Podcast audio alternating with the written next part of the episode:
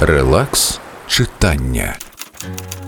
Єдине моє бажання і найпристрасніше моє благання, щоб ми могли покинути цей світ разом. І це благання ніколи не перестане звучати на землі. Воно буде жити в серці кожної люблячої дружини в усі часи.